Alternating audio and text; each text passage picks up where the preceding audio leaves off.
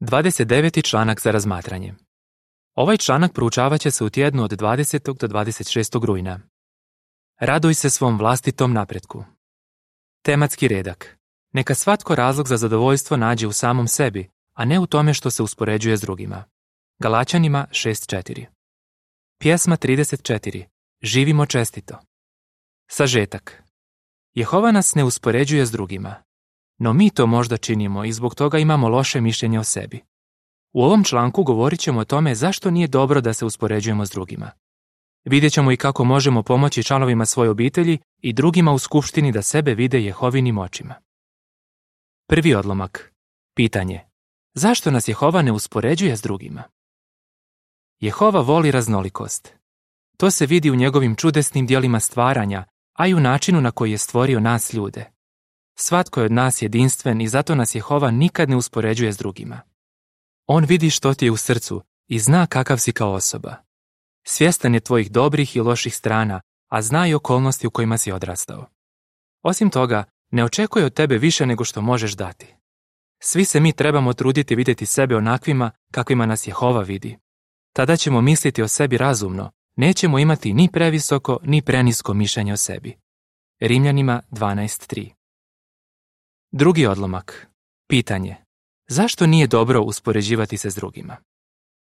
Naravno, nema ništa loše u tome da promatramo kako druga braća i sestre vrše svoju službu i da se ugledamo na njih. Njihov dobar primjer može nam pomoći da se poboljšamo u službi. No velika je razlika između toga da se ugledamo na nekoga i toga da se uspoređujemo s tom osobom. Ako bismo se uspoređivali s drugima, mogli bismo postati zavidni i obeshrabreni i čak bismo mogli misliti da ništa ne vrijedimo. Kao što smo vidjeli u prethodnom članku, ako bismo se nadmetali s drugima u skupštini, mogli bismo i narušiti svoj odnos Jehovom. Zato nas on s ljubavlju potiče. Neka svatko ispita svoje postupke, pa će razlog za zadovoljstvo naći u samom sebi, a ne u tome što se uspoređuje s drugima. Galačanima 6.4 Treći odlomak. Pitanje. Koji te aspekt tvog duhovnog napretka posebno raduje? Jehova želi da se raduješ svom vlastitom duhovnom napretku. Na primjer, ako si se krstio, možeš biti jako sretan što si ostvario taj cilj. Bila je to tvoja vlastita odluka i učinio si to iz ljubavi prema Bogu. Razmisli o napretku koji si otad postigao. Na primjer, da li danas više voliš čitati i proučavati Bibliju? Jesu li tvoje molitve postale dublje i smislenije? Jesi li postao vještiji u započinjanju razgovora u službi i znaš li bolje koristiti naš alat za propovjedanje? A ako imaš obitelj, je li ti Jehova pomogao da postaneš bolji muž, bolja žena ili bolji roditelj? Možeš biti sretan i istinski zadovoljan zbog napretka koji si postigao na tim područjima života. Četvrti odlomak. Pitanje. Što ćemo razmotriti u ovom članku? Možemo pomoći i drugima da se raduju svom duhovnom napretku. Isto tako, možemo im pomoći da se prestanu uspoređivati s drugima. U ovom članku vidjet ćemo kako roditelji mogu pomoći svojoj djeci, kako muž i žena mogu pomoći jedno drugome, te kako starješine i drugi u skupštini mogu pomoći svoje braće i sestrama. Na kraju ćemo razmotriti neka biblijska načela koja nam mogu pomoći da si postavljamo razumne ciljeve u skladu sa svojim sposobnostima i okolnostima. Što mogu učiniti roditelji i supružnici? Peti odlomak. Pitanje. Prema Efežanima 6.4 što roditelji ne bi trebali raditi? Roditelji trebaju paziti da ne uspoređuju jedno dijete s drugim i da nemaju prevelika očekivanja od svoje djece. Kad bi roditelji tako postupali, djeca bi mogla postati frustrirana i obeshrabrena. U Efežanima 6.4 piše Očevi, ne razdražujte svoju djecu, nego ih odgajajte poučavajući ih i usmjeravajući u skladu s Jehovinim načelima. Naša sestra Sačiko kaže u školi su nastavnici očekivali od mene da budem bolja od drugih učenika.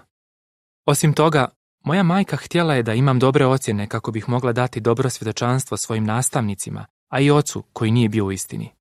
Očekivala je od mene da svaki ispit napišem bez i jedne greške, što ja jednostavno nisam mogla. Prošlo je već mnogo godina od kad sam završila školu, no još uvijek se ponekad pitam je li Jehova zadovoljan sa mnom, čak i kad mu dajem najbolje od sebe. Šesti odlomak. Pitanje.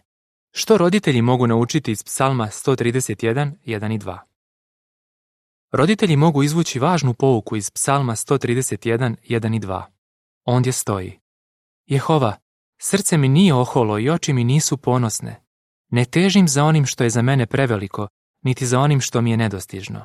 Ne, ja sam se umirio i utišao kao malo dijete u naručju svoje majke. Osjećam se zadovoljno kao malo dijete. Kralj David je rekao, ne težim za onim što je za mene preveliko, niti za onim što mi je nedostižno. Zahvaljujući svojoj poniznosti i skromnosti, David je bio zadovoljan i osjećao je mir u srcu. Što roditelji mogu naučiti iz njegovih riječi? Roditelji bi trebali biti ponizni i skromni ne samo kad je riječ o tome što očekuje od sebe, nego i kad je u pitanju njihovo dijete. Oni mogu pomoći djetetu da ima dobro mišljenje o sebi, tako da ga potiču da si postavlja dostižne ciljeve, imajući na umu njegove jake i slabe strane. Naša sestra Marina kaže, Mama me nikad nije uspoređivala s moja tri brata, niti s drugom djecom. Učila me da svi imaju drugačije sposobnosti i da je svatko od nas dragocjen Jehovi.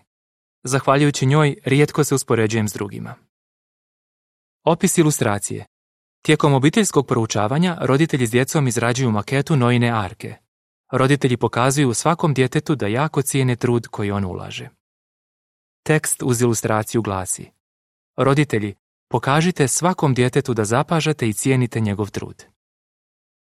Sedmi i osmi odlomak. Pitanje. Kako muž može pokazati da poštuje svoju ženu? Kršćanin koji u braku treba poštovati svoju ženu. To znači da je treba cijeniti i poklanjati joj posebnu pažnju. Dobar muž ne očekuje previše od svoje žene. On je nikada ne uspoređuje s drugim ženama. Kako bi se žena osjećala kad bi njen muž tako postupao? Našu sestru Rosu, njen muž, koji nije Jehovin svjedok, često uspoređuje s drugim ženama. Njegove okrutne riječi toliko su potkopale njeno samopoštovanje da je počela sumnjati u to da itko voli. Ona kaže, imam potrebu da me stalno netko posjeća da vrijedim Jehovi. No Jehovin sluga postupa potpuno drugačije. On poštuje i cijeni svoju ženu. Svjestan je da to dobro utječe na njegov odnos sa ženom, a i na njegov odnos s Jehovom. U bilješci stoji, iako u ovim odlomcima govorimo o muževima, mnoga načela koja se u njima iznose odnose se i na žene. Kraj bilješke. Muž koji poštuje svoju ženu daje joj do znanja da je voli i cijeni, te drugima lijepo govori o njoj. Tako se ponaša i muž naše sestre Katerine koju smo spomenuli u prethodnom članku. Na taj način pomogao Katerini da prestane misliti da ništa ne vrijedi.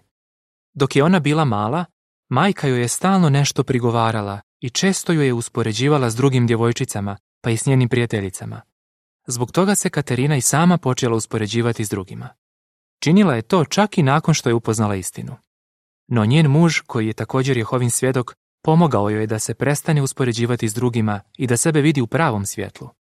Katerina kaže, muž me voli, često me pohvali za ono što učinim dobro i moli se za mene. Isto tako, podsjeća me na Jehovine divne osobine i pomaže mi da ispravim svoj negativan način razmišljanja. Što mogu učiniti brižni starješine i drugi u skupštini? Deveti i deseti odlomak. Pitanje. Kako su brižni starješine pomogli jednoj sestri da se ne uspoređuje s drugima? Kako starješine mogu pomoći onima koji su skloni uspoređivati se s drugima? Osvrnimo se na iskustvo pionirke Hanuni, koja je kao dijete rijetko kad dobila pohvalu. Ona kaže, bila sam sramežljiva i imala sam osjećaj da su druga djeca bolja od mene. Još kao malo dijete počela sam se uspoređivati s drugima. Hanuni se uspoređivala s drugima čak i nakon što je upoznala istinu. Zbog toga je imala osjećaj da je njena uloga u skupštini beznačajna. No ta je pionirka uspjela pobijediti te osjećaje i danas radosno izvršava svoju službu. Što joj je pomoglo da promijeni svoj način razmišljanja?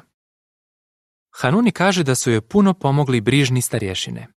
Dali su joj do znanja da je cijene i pohvalili su je za njenu vjernu službu. Ona kaže, nekoliko puta starješine su me zamolili da ohrabrim neke sestre kojima je trebala pomoć. Zahvaljujući tome imala sam osjećaj da sam potrebna u skupštini. Sjećam se kako su mi moji dragi starješine zahvalili zato što sam ohrabrila neke mlađe sestre. A onda su mi pročitali prvu Solunjanima 1, 2 i 3. To me jako dirnulo. Zahvaljujući tim divnim starješinama sada znam da sam vrijedan dio skupštine. 11. odlomak. Pitanje.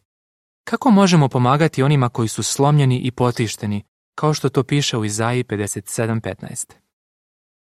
U Izaiji 57.15 piše Ovako kaže visoki i uzvišeni, koji živi vječno i čije ime sveto. Ja živim na uzvišenom i svetom mjestu, ali sam i uz one koji su slomljeni i potišteni, da ohrabrim potištene, da okrijepim srce slomljenih. Jehovi je jako stalo do onih koji su slomljeni i potišteni. Svi mi, a ne samo starješine, možemo hrabriti tu dragu braću i sestre. Između ostalog, to možemo učiniti tako da im pokažemo da nam je iskreno stalo do njih. Jehova želi da ih posjećamo na to da ih On jako voli. Svoje braći i sestrama možemo pomoći i tako da budemo ponizni i skromni. Mi ne želimo skretati pažnju na sebe jer bismo time mogli izazvati zavist u drugima. Umjesto toga, mi koristimo svoje znanje i sposobnosti da bismo hrabrili jedni druge. 12. odlomak. Pitanje. Zašto su obični ljudi voljeli biti u Isusovom društvu? Kad je riječ o tome kako se obhoditi s drugima, svi mi možemo puno naučiti od Isusa. On je bio najveći čovjek koji je ikad živio, no bio je blag i ponizna srca. Matej 11.28 do 30. Nije se razmetao svojom inteligencijom i svojim ogromnim znanjem. Dok je poučavao narod, izražavao se na jednostavan način i koristio je usporedbe koje su male, obične ljude dirale u srce. Za razliku od bahatih vjerskih vođa, Isus nikad nije u drugima stvarao osjećaj da ništa ne vrijedi u Božim očima. Naprotiv, on se s običnim ljudima obhodio s puno poštovanja. Opis ilustracije s naslovnice. Isusovi učenici voljeli su biti u njegovom društvu zato što se nikad nije ponašao kao da je bolji od njih, a rado se družio sa svojim prijateljima. 13. odlomak. Pitanje. Kako se Isus obhodio sa svojim učenicima? Isus se s ljubavlju obhodio sa svojim učenicima i imao je puno razumijevanje prema njima. Znao je da se njihove sposobnosti i životne okolnosti razlikuju. Zbog toga nisu svi mogli nositi iste odgovornosti, niti su mogli jednako puno činiti u službi. No Isus je bio sretan kad je vidio da svaki od njih daje ono najbolje od sebe. Koliko je on imao razumijevanja prema svojim učenicima, vidi se iz njegove usporedbe o talentima. U toj usporedbi gospodar svakom svom robu dao zadatak prema njegovim sposobnostima. Jedan od dvojice marljivih robova zaradio je više od onog drugog. No gospodar je obojicu pohvalio istim riječima. Rekao im je, odlično, dobri i vjerni robe. Matej 25, 14 do 23 14. odlomak. Pitanje. Kako se možemo obhoditi s drugima po uzoru na Isusa? Isus se i s nama obhodi s puno ljubavi i razumijevanja. On zna da se naše sposobnosti i životne okolnosti razlikuju i zadovoljan je s nama kad činimo sve što možemo u okviru svojih okolnosti. Mi se trebamo ugledati na Isusa. Nikad ne bismo smjeli svojim stavovima i postupcima davati svojim suvjernicima razloga da se osjećaju bezvrijedno ili da se srame zato što ne mogu učiniti jednako mnogo kao neki drugi. Umjesto toga, tražimo prilike da ih pohvalimo zato što daju sve od sebe u službi Jehovi. Postavljaj si razumne ciljeve. 15. i 16. odlomak. Pitanje. Kako je jednoj sestri koristilo to što si je postavljala razumne ciljeve? Duhovni ciljevi pomažu nam da se osjećamo zadovoljno i daju smisao našem životu. No kad si postavljaš ciljeve, nemoj gledati na ono što drugi rade, nego imaj na umu vlastite sposobnosti i životne okolnosti. Ako bismo si zadali nedostižne ciljeve, lako bismo se mogli obeshrabriti i razočarati. Osvrnimo se na iskustvo pionirke Midori, koja je shvatila da je važno postavljati si realne ciljeve. Kad je Midori bila mala, njen otac, koji nije Jehovin svjedok, Stalno je u njoj izazivao osjećaj manje vrijednosti tako što je uspoređivao s njenim bratom i sestrom i s drugom djecom iz njenog razreda. Osjećala sam se bezvrijedno, kaže mi Dori. No kad je porasla, ta je naša sestra stekla više samopouzdanja. Ona kaže, svaki sam dan čitala Bibliju jer mi je to pomagalo da imam mir u srcu i da se uvjerim da me Jehova voli. Osim toga, Midori je postavljala razumne ciljeve i konkretno se molila Jehovi da je pomogne ostvariti te ciljeve. Zahvaljujući tome radovala se svom duhovnom napretku. Opis ilustracije. Samohrana majka koja ima dijete predškolske dobi organizirala je svoje obaveze tako da može služiti kao pomoćni pionir i jako je sretna što je stvarila taj cilj. Tekst uz ilustraciju glasi Postavljaj si razumne ciljeve i trudi se ostvariti ih. To će ti donijeti puno radosti. Služi Jehovi najbolje što ti možeš. 17. odlomak. Pitanje. Kako možemo usvajati nov način razmišljanja i kako će nam to koristiti? Naravno, Ne možemo preko noći pobijediti negativne misli i osjećaje i početi drugačije gledati na sebe. Zato nas Jehova potiče da budemo ustrajni. On nam kaže, trebate usvajati nov način razmišljanja. Efežanima 4, 23 i 24. Da bismo to mogli, trebamo se moliti, proučavati Božju riječ i duboko razmišljati o njoj. Trudi se to činiti i moli Jehovu da ti da snage. Njegov sveti duh pomoći će ti da nadvladaš sklonost da se uspoređuješ drugima. Isto tako, ako su u tvom srcu pojave zavist ili oholost, Jehova će ti pomoći da prepoznaš i brzo iskorijeniš iz svog srca te nepoželjne osobine. 18. odlomak. Pitanje. Kako tebe tješe riječi zapisane u drugoj ljetopisa 6.29 i 30? U drugoj ljetopisa 6.29 i 30 piše Svaku molitvu, svaku usrednu molbu koju ti uputi koji god čovjek ili sav tvoj narod Izrael, jer svatko zna svoju nevolju i svoju bol, pružajući u molitvi ruke prema ovom domu, ti čuj s neba, iz svog prebivališta i oprosti, te daj svakome prema svim njegovim dijelima, jer ti poznaješ njegovo srce, samo ti uistinu poznaješ čovjekovo srce. Jehova poznaje naše srce. On zna da vodimo tešku borbu kako bismo se oduprli utjecajima ovog svijeta, a zna da se borimo i sa svojim vlastitim manama i slabostima. Kad Jehova vidi koliko truda ulažemo u tu borbu, još nas više voli. 19. odlomak. Pitanje. Kako nam je Jehova predočio koliko nas voli? Jehova je svoje osjećaje prema nama usporedio s ljubavlju koju majka osjeća prema svom djetetu. Koliko jaka može biti ta ljubav uvjerila se i naša sestra Rachel. Ona kaže, moja kći Stefani rodila se prije vremena. Kad sam je prvi put vidjela, izgledala je tako sitno i bespomoćno. Prvih mjesec dana bila je u inkubatoru, no liječnik mi je dopustio da je svaki dan uzmem na ruke. Ti dragocjeni trenuci pomogli su meni i moje kćerkici da se jako povežemo. Ona danas ima šest godina i manja je od druge djece njene dobi. No ja je jako volim baš zato što se toliko hrabro borila za život. Ona je moja velika radost. Jako je utješno znati da Jehova osjeća takvu snažnu ljubav prema nama kad vidi da se hrabro borimo i trudimo se služiti mu najbolje što možemo. 20. odlomak. Pitanje. U čemu možeš naći razlog za zadovoljstvo kao predani Jehovin sluga? Kao Jehovin sluga ti si dragocjeni član njegove duhovne obitelji. Jedinstven si i zato nema potrebe da se uspoređuješ s drugima. Jehova te nije privukao k sebi zato što si bolji od drugih. Privukao te zato što je zavirio u tvoje srce i vidio da si ponizna i krotka osoba, da si spreman učiti od njega i mijenjati se. Budi uvjeren da je on sretan kad vidi da mu služiš najbolje što možeš. Tvoja ustrajnost i vjernost pokazuju da imaš čisto i dobro srce. Luka 8.15 Zato nastavi služiti Jehovi najbolje što možeš u svojim okolnostima. Tada ćeš razlog za zadovoljstvo naći u samom sebi.